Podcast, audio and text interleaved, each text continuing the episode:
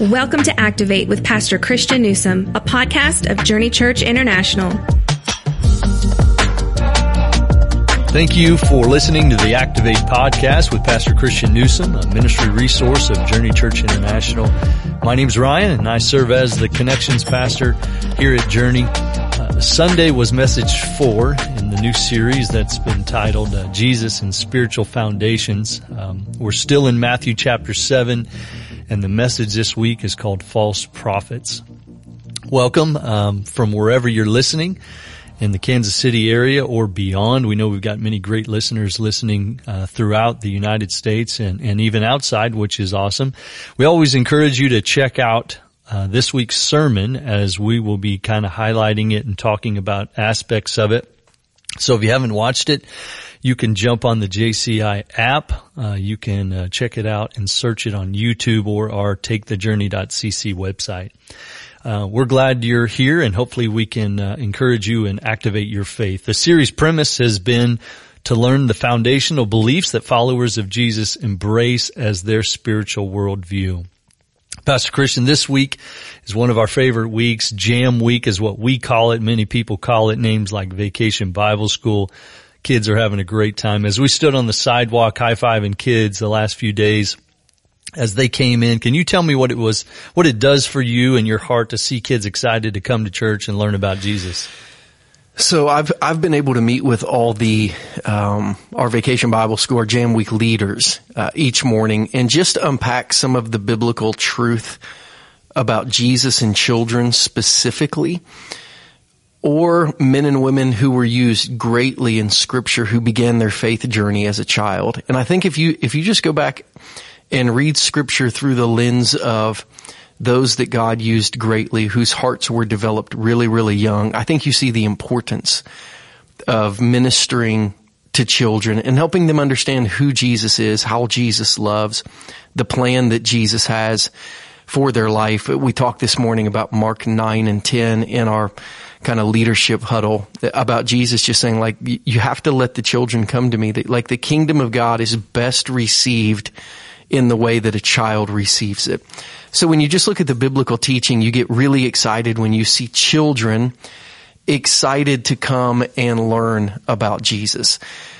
When you look at the statistics, so, you know, statistics 10 years ago said that I think more than 80% of Christians in the United States, adult Christians, more than 80% of adult Christians in America came to faith before the age of 13. At one point when I was doing student ministry, 91% of all followers of Jesus in the United States came to faith in Jesus before the age of 18, which means if you're not following Jesus by the time you graduate from high school, there's only a 9% chance that you will ever change your mind and surrender your heart as an adult to Jesus. So I think knowing those statistics and knowing how important it is to capture the heart of a child with Jesus before the world has captured their heart and their attention is just so valuable. And then, Ryan, our kids team, both our ministry team at our church and all of the wonderful volunteers made up of moms and dads and our interns and high school kids and some of our middle school kids and just single adults in our area who have a great heart for kids, grandparents in our church who have a great heart for kids.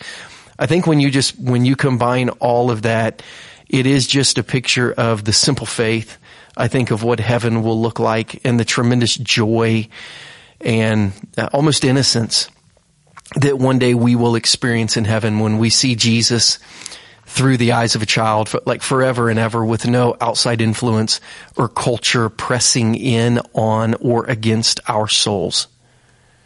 You know, it's been a lot of fun, and I'm excited to see it. My daughter came home and she was doing the dance moves and talking about how much fun they had, how much she learned. So I'm really glad that she's involved.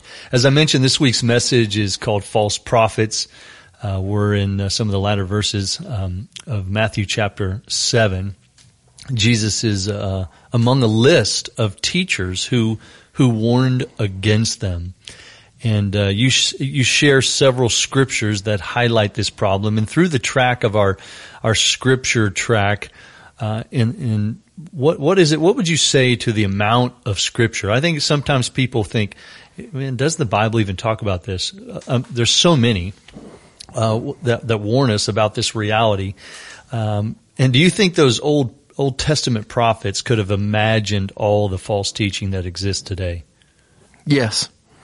Yes, I think, one, they warned about it, but two, they lived it in a society. Let me say it this way. They lived it in a society that was much more religious, much less atheistic than ours. So there were very few people. If you just study history, if you study ancient history, very few people in the days of an Abraham or a Moses or an Isaiah or a Jeremiah who did not worship some God somewhere.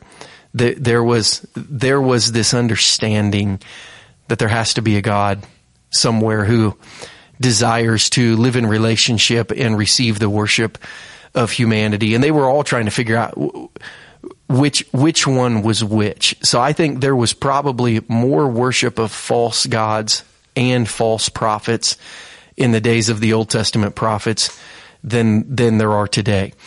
I think maybe a different question to ask would be, do I think the Apostle Paul and Jesus and the early disciples would be heartbroken or blown away at the amount of people leveraging a false Christianity or creating a cult out of the foundational teachings of Christianity, but for their own good today? I think they would. I think there would be tremendous mourning in how so many parts of Christianity have been taken and used, mistaken and misused, left out, corrupted.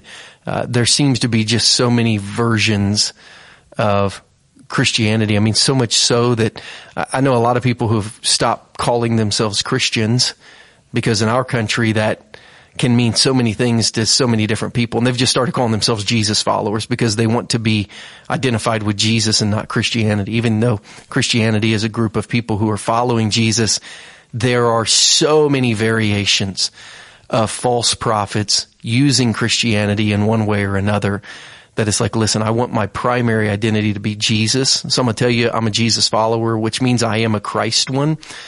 But of all the it's like Baskin-Robbins, like of the 31 flavors of Christianity you may have experienced and heard about and have teachers that are using, but in a false sense, I just want you to know, like, I'm a Jesus guy. I'm all in with Jesus. I'm all in on the red letters of Jesus. I'm all in on the life and ministry and doctrine of Jesus. I'm all in on that guy. So, Old Testament prophets, I think, probably saw more false prophets, false God idolatry than we have existing in our world today. But I think the New Testament apostles, I think they would have been shocked at how Christianity has been twisted and turned so upside down, people using parts of it but not all of it to kind of create their own version of God, right? In the first century, you had the Roman gods, you had some carryover of the Greek gods, and you had a lot of Hellenistic thought of the day, the philosophical thought, but not very many people tried to wrap Christianity around the Roman gods, or wrap Christianity around the Greek gods, or wrap Christianity around the philosophy of the Aristotles and the Plato's. Like, Christianity kind of stood apart. So I think for the early Christians to realize that everyone has tried to borrow something from Christianity, but they've done it in a way that has created this false gospel. I think that would be shocking to the early apostles and disciples of the Christian church. And I would say it was a great reminder as I listened of all the Scripture there was. I think as I listened and reviewed these notes, I mean, from Matthew 7 to Deuteronomy 13 to Isaiah to 2 Corinthians 11. So if you're trying to grow in your knowledge of Scripture, which is what we want to happen in someone in the Scripture track, I was amazed at how much Scripture there was. I think too, I mean, if you just study the teaching of Jesus through the Beatitudes, and if you just go back a chapter, in the Sermon on the Mount to Jesus and interfaith, and when you pray and when you fast and when you give, when you learn to reflect and meditate, when you learn to trust, like, these are all These are all things that are non-negotiable in faith. And in that same sermon, Jesus says, beware of false prophets. So to have a Christianity that is not, that doesn't have as a headline, watch out for false prophets, is probably to have a very undeveloped Christianity, because it was in the headline of Jesus' first message, not buried in the fine print. Watch out for false prophets. And the word watch out that sometimes is translated beware is literally it's a Greek word picture of someone like taking their brain out of their head with their left hand and holding it as far away as they can from something at arm's length from their right hand. It literally is the word watch out and beware is literally get your mind as far away as you can from this threat. And I don't think in the world of Christianity today, we are watching out for or bewaring of false prophets. I think often we're dabbling in them, trying to learn from them, trying to be around them. Instead of getting our brain as far away as we can from them, we're kind of living in community with them. And it shows a very undeveloped, immature faith that Jesus in the headlines of his first message says, it's a big one. Yeah. False prophets. If you want to win spiritually, got to know about false prophets, you got to know their doctrine. And you got to learn how to stay away from it. Yeah, I'm actually going to ask a question later that'll kind of help you to unpack that a little bit on a practical basis. Another discipleship track is the Jesus track, right? It's designed to help people to know, love, and walk with Jesus daily. In your message, you talk about demonic influence in this false prophet problem and the plans of Satan to create shortcuts to God's plan for our lives. And God's word tells us, right, that Jesus loves us and he wants to lead us daily in our life. So how can a follower of Jesus daily protect themselves from these false spiritual influences and grow in wisdom? So I would say this. I think Satan would rather impact how we think than how we live. I mean, when you look at his strategy in the Garden of Eden with Adam and Eve, before he even tempted them to sin, he wanted to change the way they thought about God. He wanted to change the way they thought about God's direction. He wanted them to change the way they thought about themselves and what they were owed and what they deserved. And even when you watch Satan in the temptation of Jesus, lots of mind games involved. So does Satan want you to sin? Yes. But more than that, he would like you to develop a mindset that makes it okay to sin, because if he can capture your mind, he knows that your hands will follow. So it's really important to be aware of how Satan works and to protect your mind against false doctrine. So how do you do it?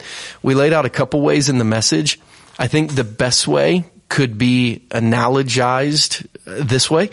So I talked about in the message how before I really felt like God spoke to my heart to move into ministry, that I wanted to be a history and a government teacher. I love history. I love government.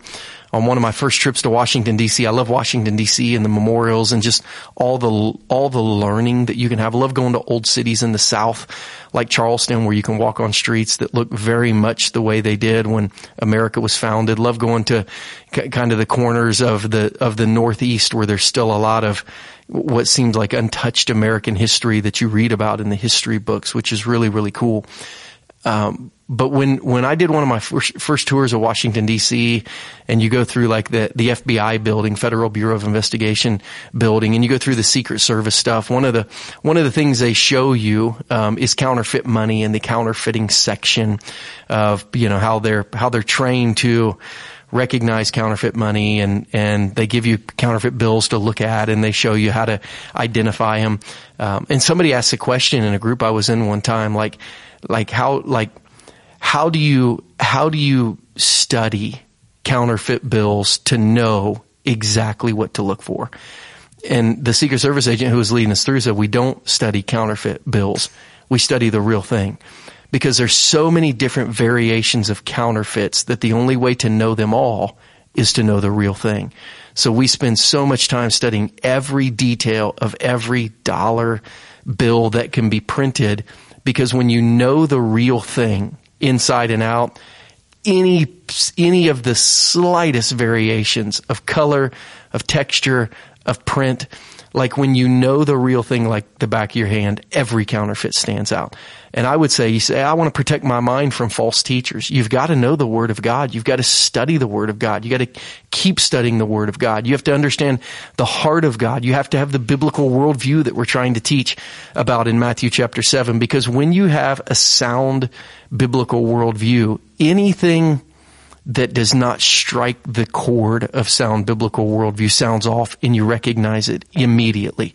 So part of this message was preparing people to understand, hey, these are the general areas that false prophets are always going to fall in. They're always going to question the authority of Scripture. They're always going to create something more to salvation than Jesus and maybe put it in your own hands. And they're always going to lower the standard of morality from what the Bible sets.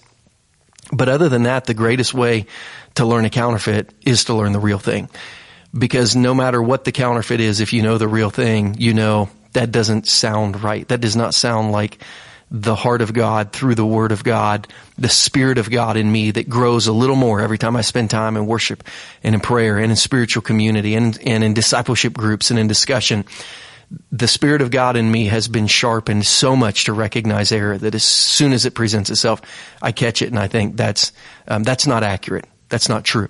And you may not have even meant to say it that way, but the way you said it is not really what the Bible says. So just like learning to study counterfeit bills, study the real thing, study the Word of God, get to know it inside and outside like the back of your hand. Then it'll be really easy to filter false teachers. This is why the Apostle Paul, the verse we closed with in this message was watch your life and your doctrine closely.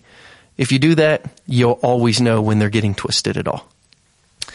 Great advice on how to do that. The Life Track is where we teach people to apply to their lives what they learn from Scripture. And part of your message that stood out to me was when you were talking about the fruit of a false teacher. And you said it could consist of two things.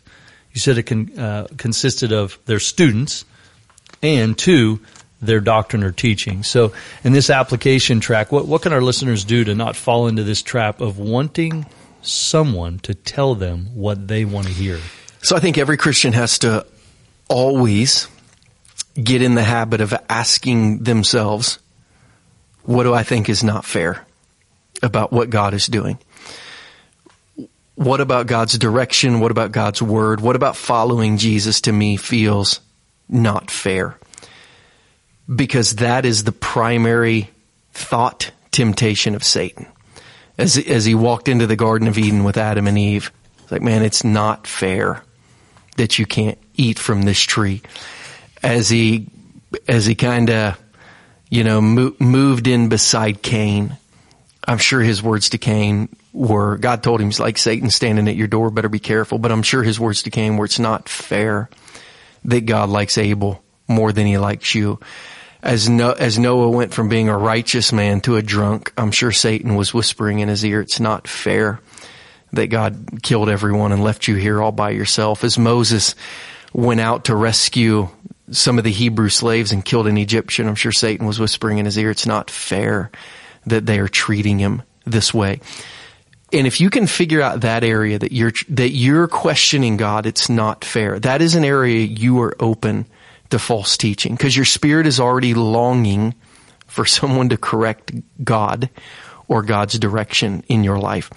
And I think if you can look at that area where you say it's not fair that the church through Scripture would ask me to give 10% because I've had a difficult time financially. It's not fair that my pastor won't tell me, go ahead and get a divorce because my husband or wife has been acting like a jerk, even though there's been no marital infidelity.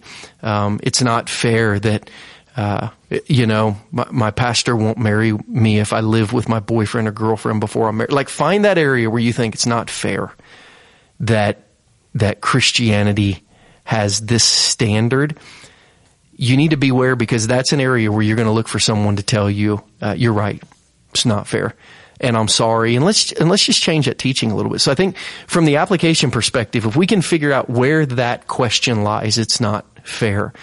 We can find a soft spot in our spiritual armor where we might look for someone to agree with us and sympathize with us, and kind of pat us on the back. I was with a great friend of mine, a 20-plus-year friend of mine this week, who's probably an alcoholic. I think he'd probably say that. He struggled with alcohol the last, decade, 15 years of his life. And I was just talking to him about his drinking. And I said, like, how's that going? And is alcohol off limits in your life yet? Because you can't live in this, space. And he said, I have good days and I have bad days. And he said, every now and then I just think it's not fair. Why can't I be like everyone else? And I looked at him, and because I love him, and when you have a long relationship with people, sometimes you can just kind of cut through the soft stuff. I just said, you need to grow up and quit feeling sorry for yourself. Having cancer is not fair. Not getting to drink a beer and be like everyone else, grow up. You're just feeling sorry for yourself. We all have areas in our life where we need to grow up, quit feeling sorry for ourselves. So we need to figure out those areas where we think something's not fair, because we'll go find a teacher that will agree with us and sympathize with us and help us just kind of slowly drift from God. So that's a big application point. And then I think what I did with my friend, if you've got a lot of relational equity and they can say it back to you, you gotta find areas where they are creating spiritual soft spots and warn them, hey, I don't think that's spiritual wisdom to think that way and talk that way. I think you're being blinded a little bit, and I think it could be dangerous. I think it could be dangerous to your marriage. I think it could be dangerous to your kids. I think it could be dangerous to your faith walk. So I think the application, applying it first to myself, and then loving people enough to, if they give you permission, like my friend did, who at the end of it, he's like, thank you. I needed not a lot of people I would listen to if they said that, but thanks for being honest with me. I know you care about me. If you have friends like that, help them find their soft spots and apply this teaching. False teachers are out there in the world. They're out there in the church. And Jesus said, you got to watch out for them, because man, they will just rip your soul out of your chest and not allow you to produce what God wants you to produce. And we all have to be careful. We can be quick to point the finger. We all have an area where we can say, well, sure we do. Yeah. Like, it's okay for me in this area. I'm just going to allow Scripture to tell me what I want to hear here, or I'll listen to someone else that says it's okay. You're not harming anything. We all have those areas for sure. Last question. The fourth track is the leadership track, the one where we're hoping to multiply what people have learned. Our hope is to lead people to help somebody else with what they've learned. Just like we hope someone will share this podcast with someone. We hope someone will disciple someone else. You put together some really great ways on how to identify false prophets in your message. If you were discipling someone from what you have learned in this area, and you've kind of touched on this, what would you encourage them to do as they discern what to read or what to absorb as they're trying to grow in their faith? Man, that is a really good question. Because this message is pretty academic. I told Danielle as I put it together, I said, man, it doesn't feel like there's a ton of heart. It's pretty academic. As compared to really preaching towards someone's heart, you're really preaching towards someone's head. So it's like, how do I take what I've learned and teach it to others? So discipleship is always usually way more about the heart than the head. It's trying to figure out how do I use my head to impact somebody's heart. And I think I would get into the second portion of the message. So, the first part was kind of dangerous shepherds. They look like good shepherds, but they're not. The second part was bad fruit. And I think from a discipleship perspective, the fruit of your life tells you the source of your life. So Jesus said, like a grapevine doesn't produce figs, and if you can see the fruit, you can tell what kind of tree it is. The fruit is oranges. That's an orange tree. The fruit is apples. That's an apple tree. The fruit is grapes. That's a grapevine. And the same thing is opposite. The fruit is thorns. The fruit is briars. You can tell those are weeds. What part of your life currently seems to be producing way more thorns and briars? What part of your life spiritually seems to be prickly? And where is that coming from? because it's not coming from the Holy Spirit. It's not coming from good doctrine. It's not coming from healthy spiritual community. It's not coming from being a part of a great church. Like, if you can reverse engineer your bad fruit, if you can take the parts of your spirit that you wish didn't exist anymore, and you could go back to not just the root, but the seed, you're going to find memories or experiences. You're probably going to find pain, hurt, fear, shame that you have covered over instead of digging out. And there's this thing in your life now that either lashes out or protects way too deeply that doesn't allow the Spirit to produce the fruit that it wants to produce in you. So I think from a discipleship perspective of helping somebody become more like Jesus so they could help somebody become more like Jesus, you got to find the thorny, prickly parts of their life and say, all right, we're going to trace that all the way back to the root, and we're going to deal with the root, because discipleship is not about polishing the outside. As a matter of fact, this whole Sermon on the Mount is against polishing the outside without dealing with the inside. Jesus would call these Pharisees whitewashed tombs. You are the most beautiful tombstone in the graveyard, but underneath you is death. So we're trying to get past just looking good on the outside, and we're trying to do the hard work on the inside. And that really is discipleship. Not helping somebody clean up on the outside, but helping someone at the heart level get to the source of pain, fear, shame, sin, anything that produces bad fruit. So I think one of the discipleship emphasis of this sermon for me, and I think one of our reflection questions is, hey, where is there bad fruit in your life? And how do you go dig those weeds out and then plant good grass and begin to water and nurture and take care of that grass? That would be a good discipleship conversation to have from this message. Why do you get angry so fast? Why are you still so hurt about? Why do you avoid them when you pass in the hallway? Why are you so distrustful of everyone? Why are you afraid that you're going to go broke again? Ask those questions that, you can tell people are a little prickly in that area. Let's go all the way to the root of that, because there's some discipleship growth behind those briars, if we can get to it without getting our arms cut off. This has been a great series. I hope if you're listening that you'll go back and listen to this message again, because as I reviewed it and looked it over, man, I was thankful that we're learning this stuff, because now and in the future, we're going to continue to see a bombardment of this. And it's going to be really good that we are equipped with the knowledge to be able to discern these really important truths. Pastor Christian, thanks for more insight and into your message, into how to apply it. I want to thank you for listening today. If you're a new listener, welcome. As always, we hope you will tag this, share it with somebody, rate it. It helps us to continue to get the word out for this tool that we believe can really help some people. If you're in town, come see us in person. We'd love to have you at one of our in-person services out in Lee Summit. You can always catch us online. We're honored to have so many people tuning in from around the world. We love to hear how God's working in your life, or if you have a question. I always want to mention you can email us at activate@takethejourney.cc. Otherwise, we look forward to catching you next time on the Activate Podcast, where we challenge you to build a faith that is active. Thank you for joining us for this episode of Activate. We would love for you to join us in person for one of our weekly worship experiences. You can find out more information about JCI on our website at takethejourney.cc. Help us get the word out about this resource. You can do so by subscribing, reviewing, and sharing this episode on your favorite social media platform. Thanks again for listening, and we'll catch you next time on the Activate Podcast.